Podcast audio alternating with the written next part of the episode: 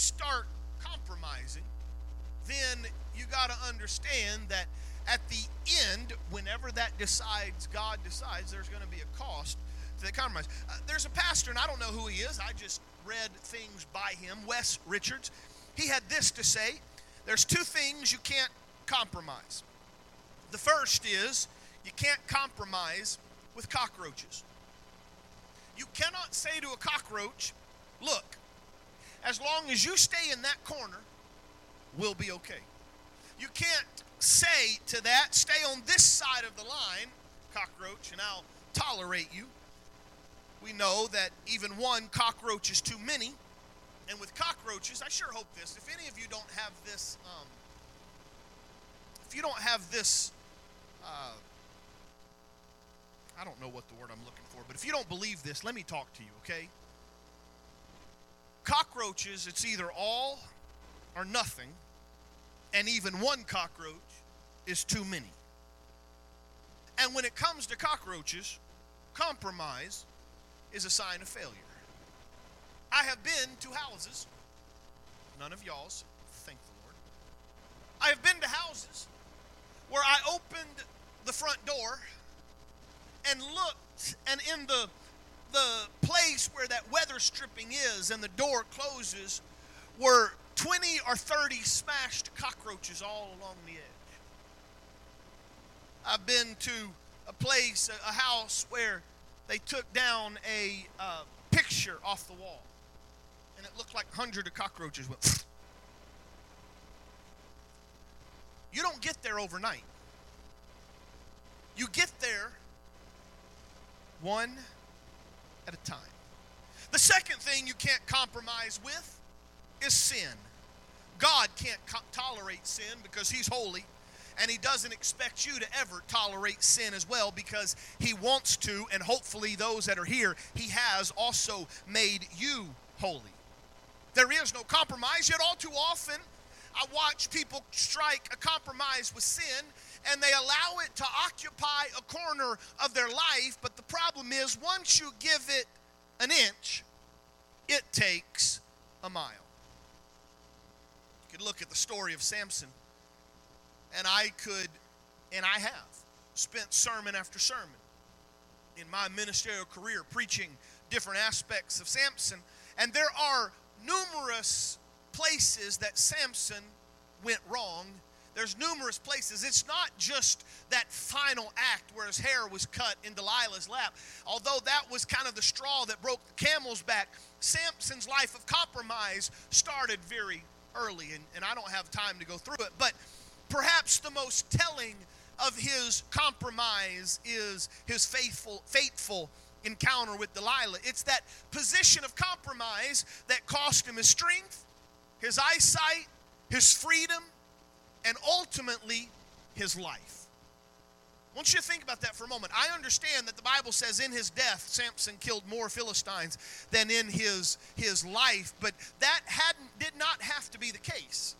I'm convinced that Samson, if he would have lived a life according to that Nazarite vow, Samson would have lived a long life, a fruitful life, and he could have said, Look at what God has allowed me to accomplish. And Samson could have died a ripe old age when he could have finally hung up the sword or hung up the jawbone, whatever it might be. But instead, that compromise ultimately cost him his life. In Judges chapter 16, you begin to see the picture unfold. And I know you know the story of Samson. Some of you have been down to Branson and you've seen it at sight and sound. But let me just remind you it started with Delilah saying to Samson, I love you, you love me. Tell me wherein your great strength lies. And Samson jokes with her, plays with her, and just gives her an inch. Well, if you'll tie me up with seven fresh bowstrings, I'll be as weak as any other man. And so she puts her to sleep, puts him to sleep, ties him up with those fresh bowstrings, and then says, The Philistines are on you. He pops them as if they were nothing, and she cries and says, You've mocked me, you've told me lies. Tell me again how we you might be bound. And he lets that weasel in, and he says, Well, bind me with new ropes that have not been used, and I'll be weak.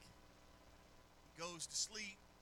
She finds new ropes, she binds him up Samson, the Philistines are upon you, and he snaps those ropes off his arms as if they're thread. And, and now she's crying, You've mocked me, you've told me lies. And he starts dancing around the truth. Well, see this hair that I have, if you'll weave it into seven locks and, uh, and fasten it with a pin, I'll be weak. And she does that again. And of course, uh, it doesn't work. And finally, pressing pushing and prodding and batting her eyes and crying, he tells her, A razor's never touched my head.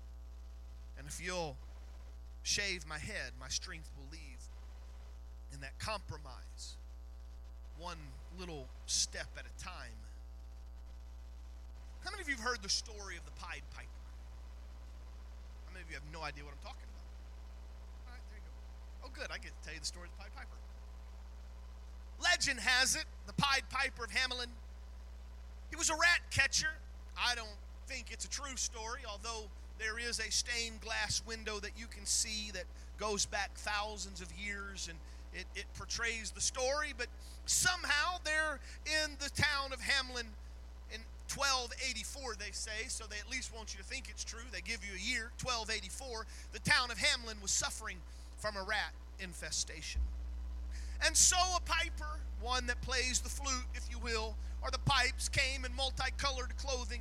He claimed to be a rat catcher and he promised a solution to all of their rat problem.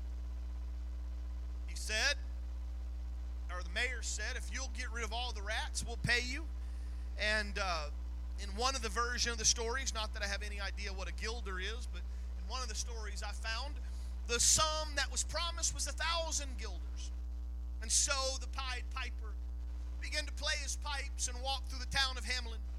And one by one, the rats came out of their little holes and they began to follow the Pied Piper as he danced and as he played the music. And he played, and while he did, all of the rats followed him. And he led the rats down into the Weiser River, Weiser River, where they all drowned. But the story goes when the Pied Piper came back and he said, I've got rid of all of your rat problems now pay the sum. The mayor reneged on his promise and refused to pay him. The piper stormed out of town.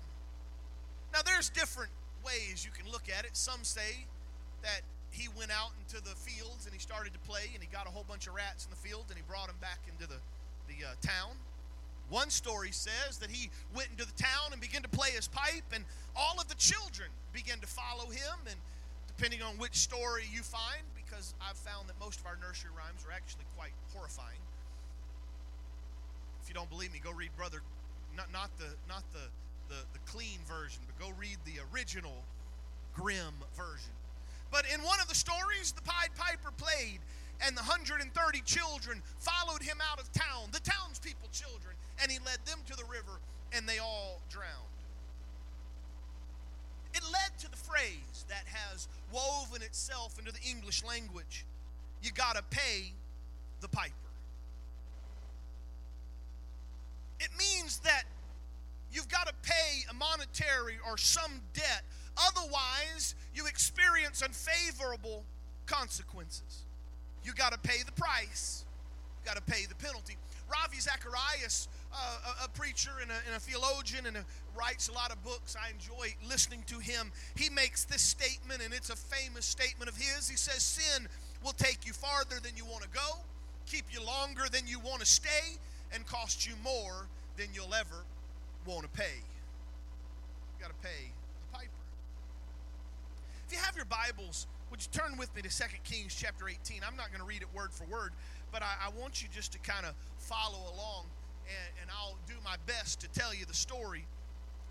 And, and I want you to see something. And again, we're going towards the topic of the danger of Don Geld. In, in 2 Kings chapter 18, you're introduced uh, to King Hezekiah.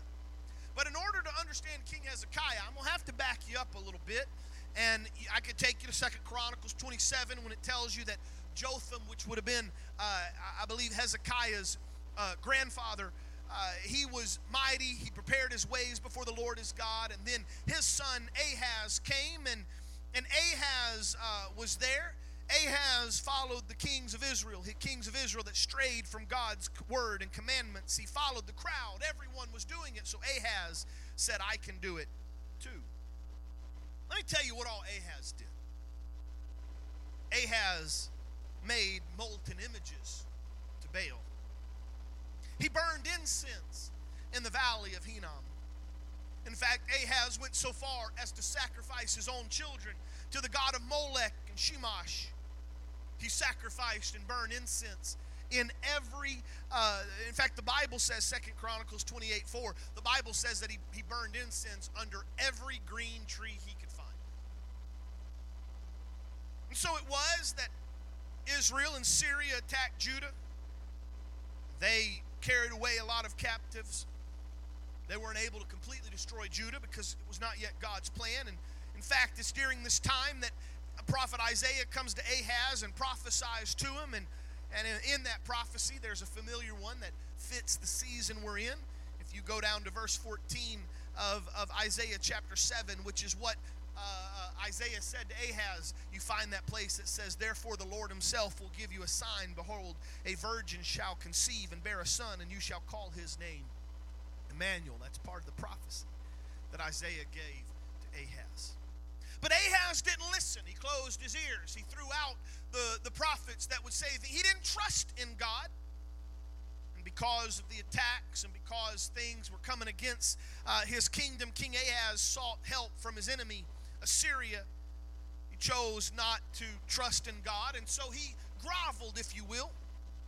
He said to a foreign, pagan, idolatrous king, and this is the statement he makes in 2 Kings chapter 16 and verse 7 I am your servant and I am your son. It's far, it's a far cry from the conquering tribes of Israel that marched out of the promised marched out of the wilderness into the promised land. It's a far cry from the promises of God that says, I'll send hornets before you and I'll discomfit all that are in that land and you won't have to worry about anything. But we've got to this place where he, King Ahaz, would bow and grovel to King Tiglath-Pileser, or however you say that. And uh, King Tiglath helped him and took care of King Rezin of Syria. And so it was that the king of Assyria, Tiglath, would string King Ahaz along. You can look it all up. I don't have time to go. Tiglath would ask, say, you know what, tell you what, I'll protect you from Syria. I'll protect you from the marauding tribes, but I need some money. And so Ahaz would give him. And then a little bit later, you know, uh, I'll, i need some more, I'll protect you, I need some more money. And, and he would take the treasures from the temple.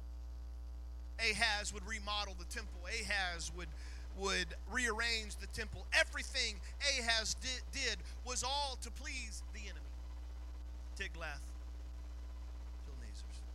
Second Chronicles chapter 28 and verse 20 it says this that Tiglath, king of Assyria, came to him and distressed him, but strengthened him not. For Ahaz took a portion out of the house of the Lord, and out of the house of the king, and of the princes, and gave it to the king of Assyria. And the king of Assyria helped him not. And in this time of distress did Ahaz trespass yet more against the Lord. This is that king Ahaz. Second Kings chapter uh, 16 tells us that he paid a king's ransom for protection. Silver, gold, treasures from the king's house and God's house. He, he even takes a trip to Assyria and he becomes enamored by their ways there in Damascus. King Ahaz, the king of Israel, sees an altar to a pagan god.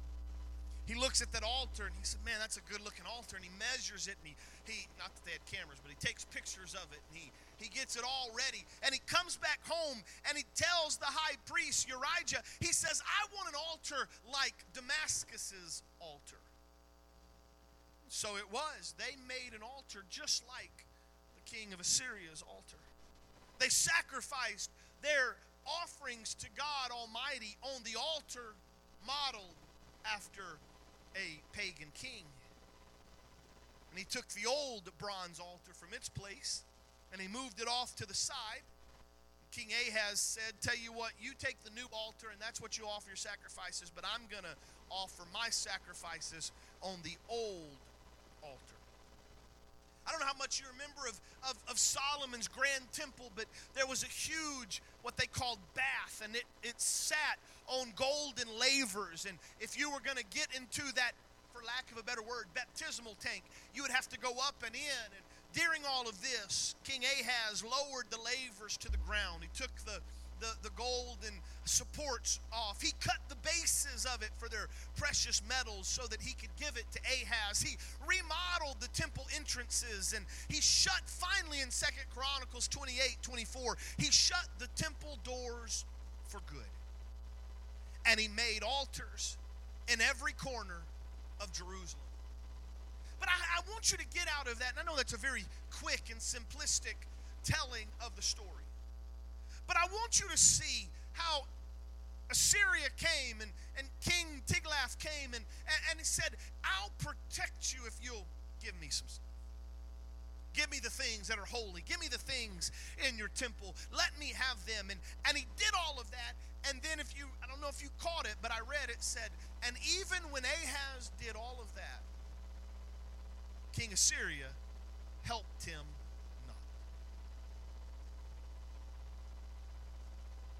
So you go a next generation. You get to Hezekiah.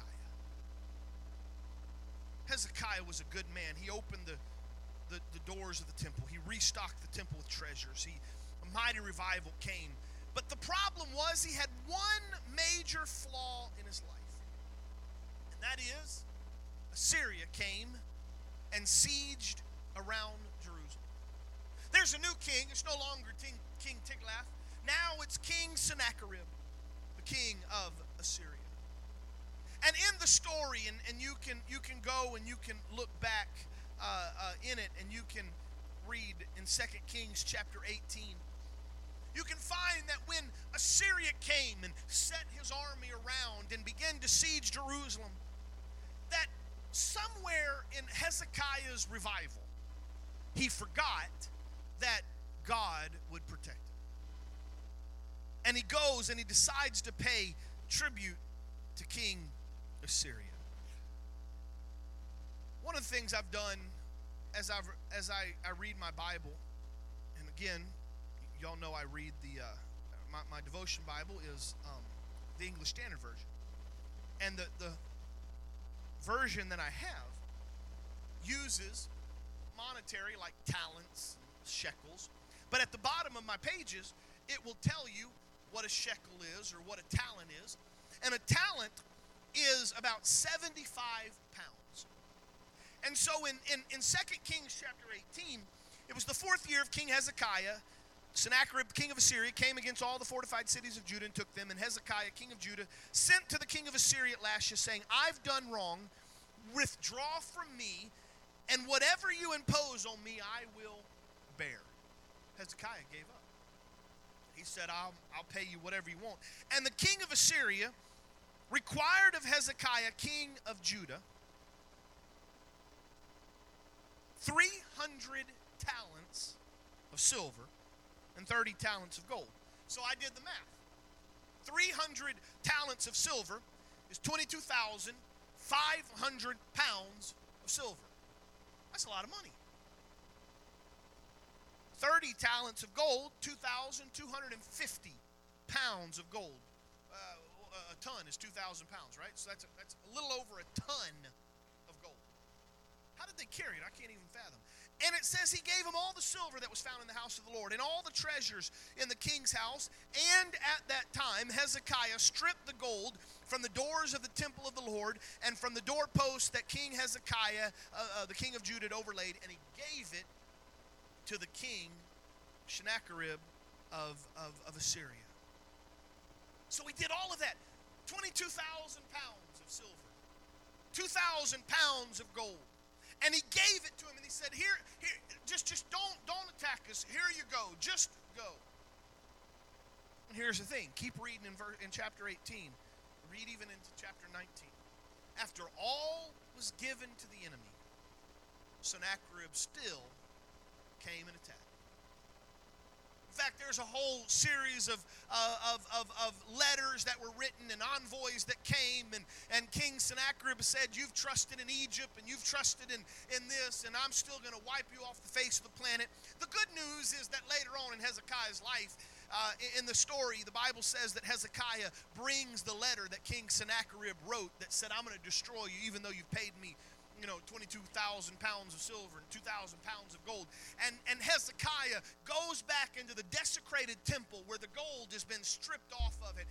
And he lays finally that letter in front of the Lord and he prays and, and he kind of gets his priorities right and God protects them and keeps them. And it's a wonderful story. But the, the point is this as you begin to look, you find that you can give a, a tribute to the enemy and it never changed a thing. So now you're asking, what is Dan Geld?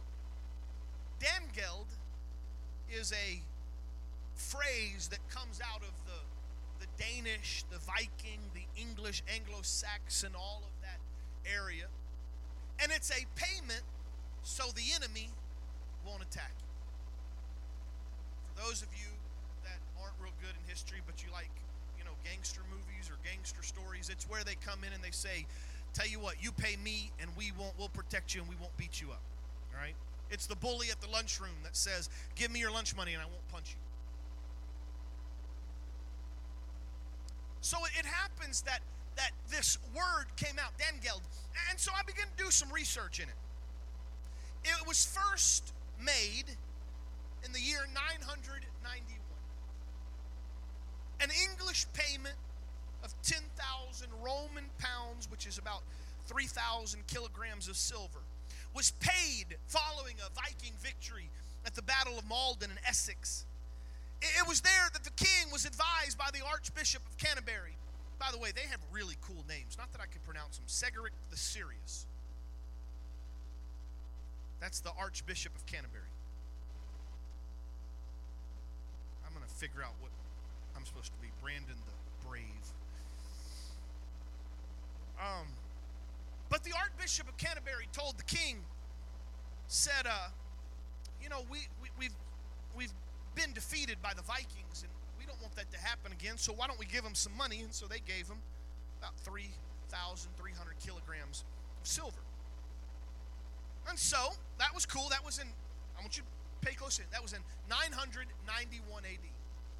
Three years later, 994 AD, the Danes under King Svend Forkbeard and Olav Tryggvason returned.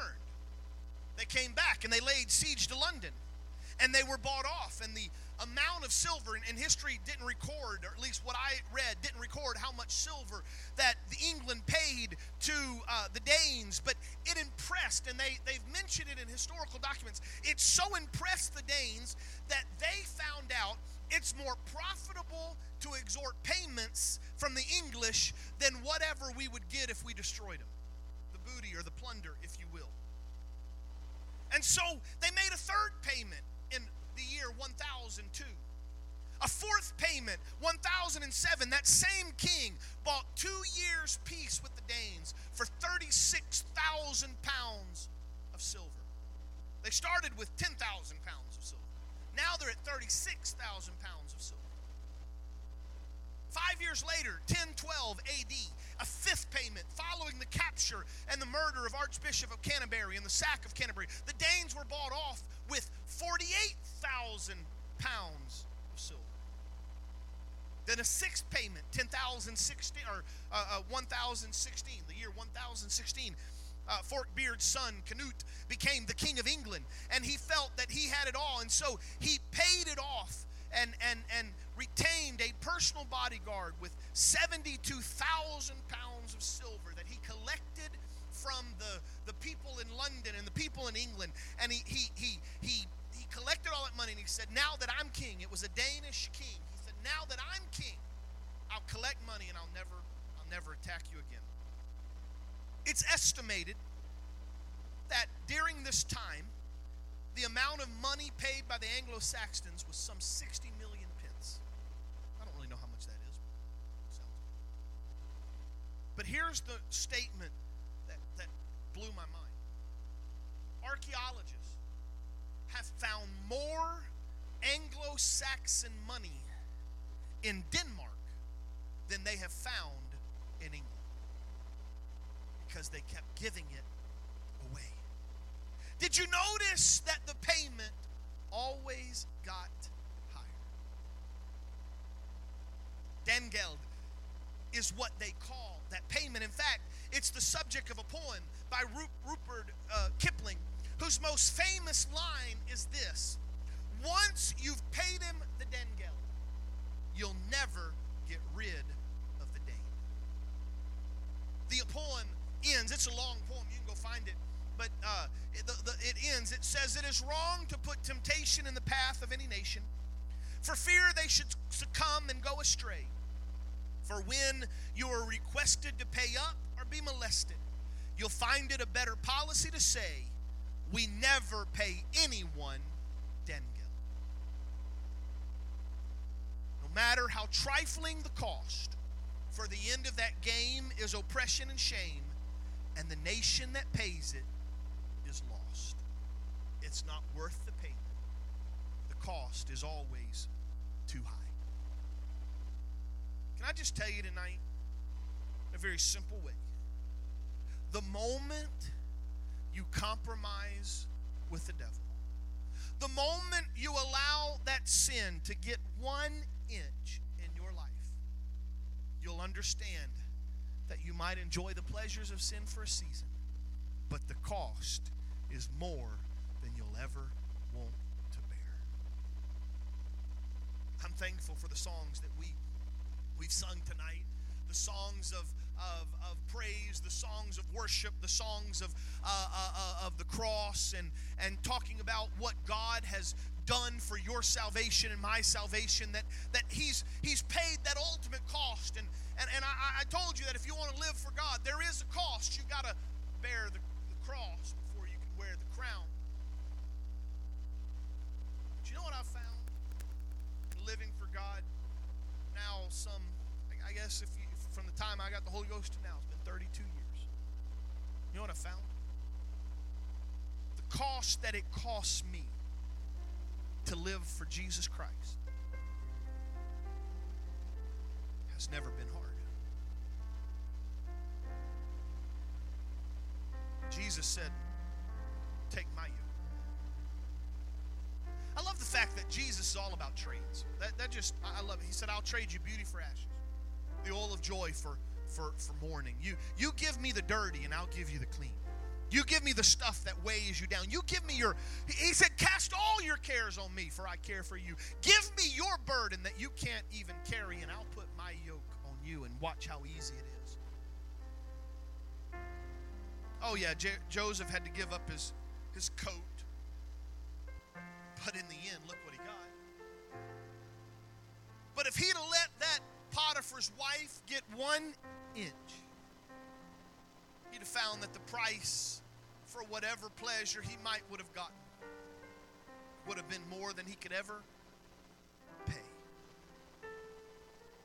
Because sometimes the devil tells you it's not that much. Don't worry about it. It's just 10,000 pounds. But by the time they're done, he'll have more of you than you have of him. And so I'm talking to you tonight a little bit different way, a little bit historical, a bit of story, a little bit understanding. But when I came across that subject of Dengeld, and then I began to research it and I began to look how it is. In fact, it's still that, that word is still thrown around in English culture today. Politicians will use it. Every time a new tax is proposed, they'll start talking about Dengeld. You know, once you let one tax in, it never stops.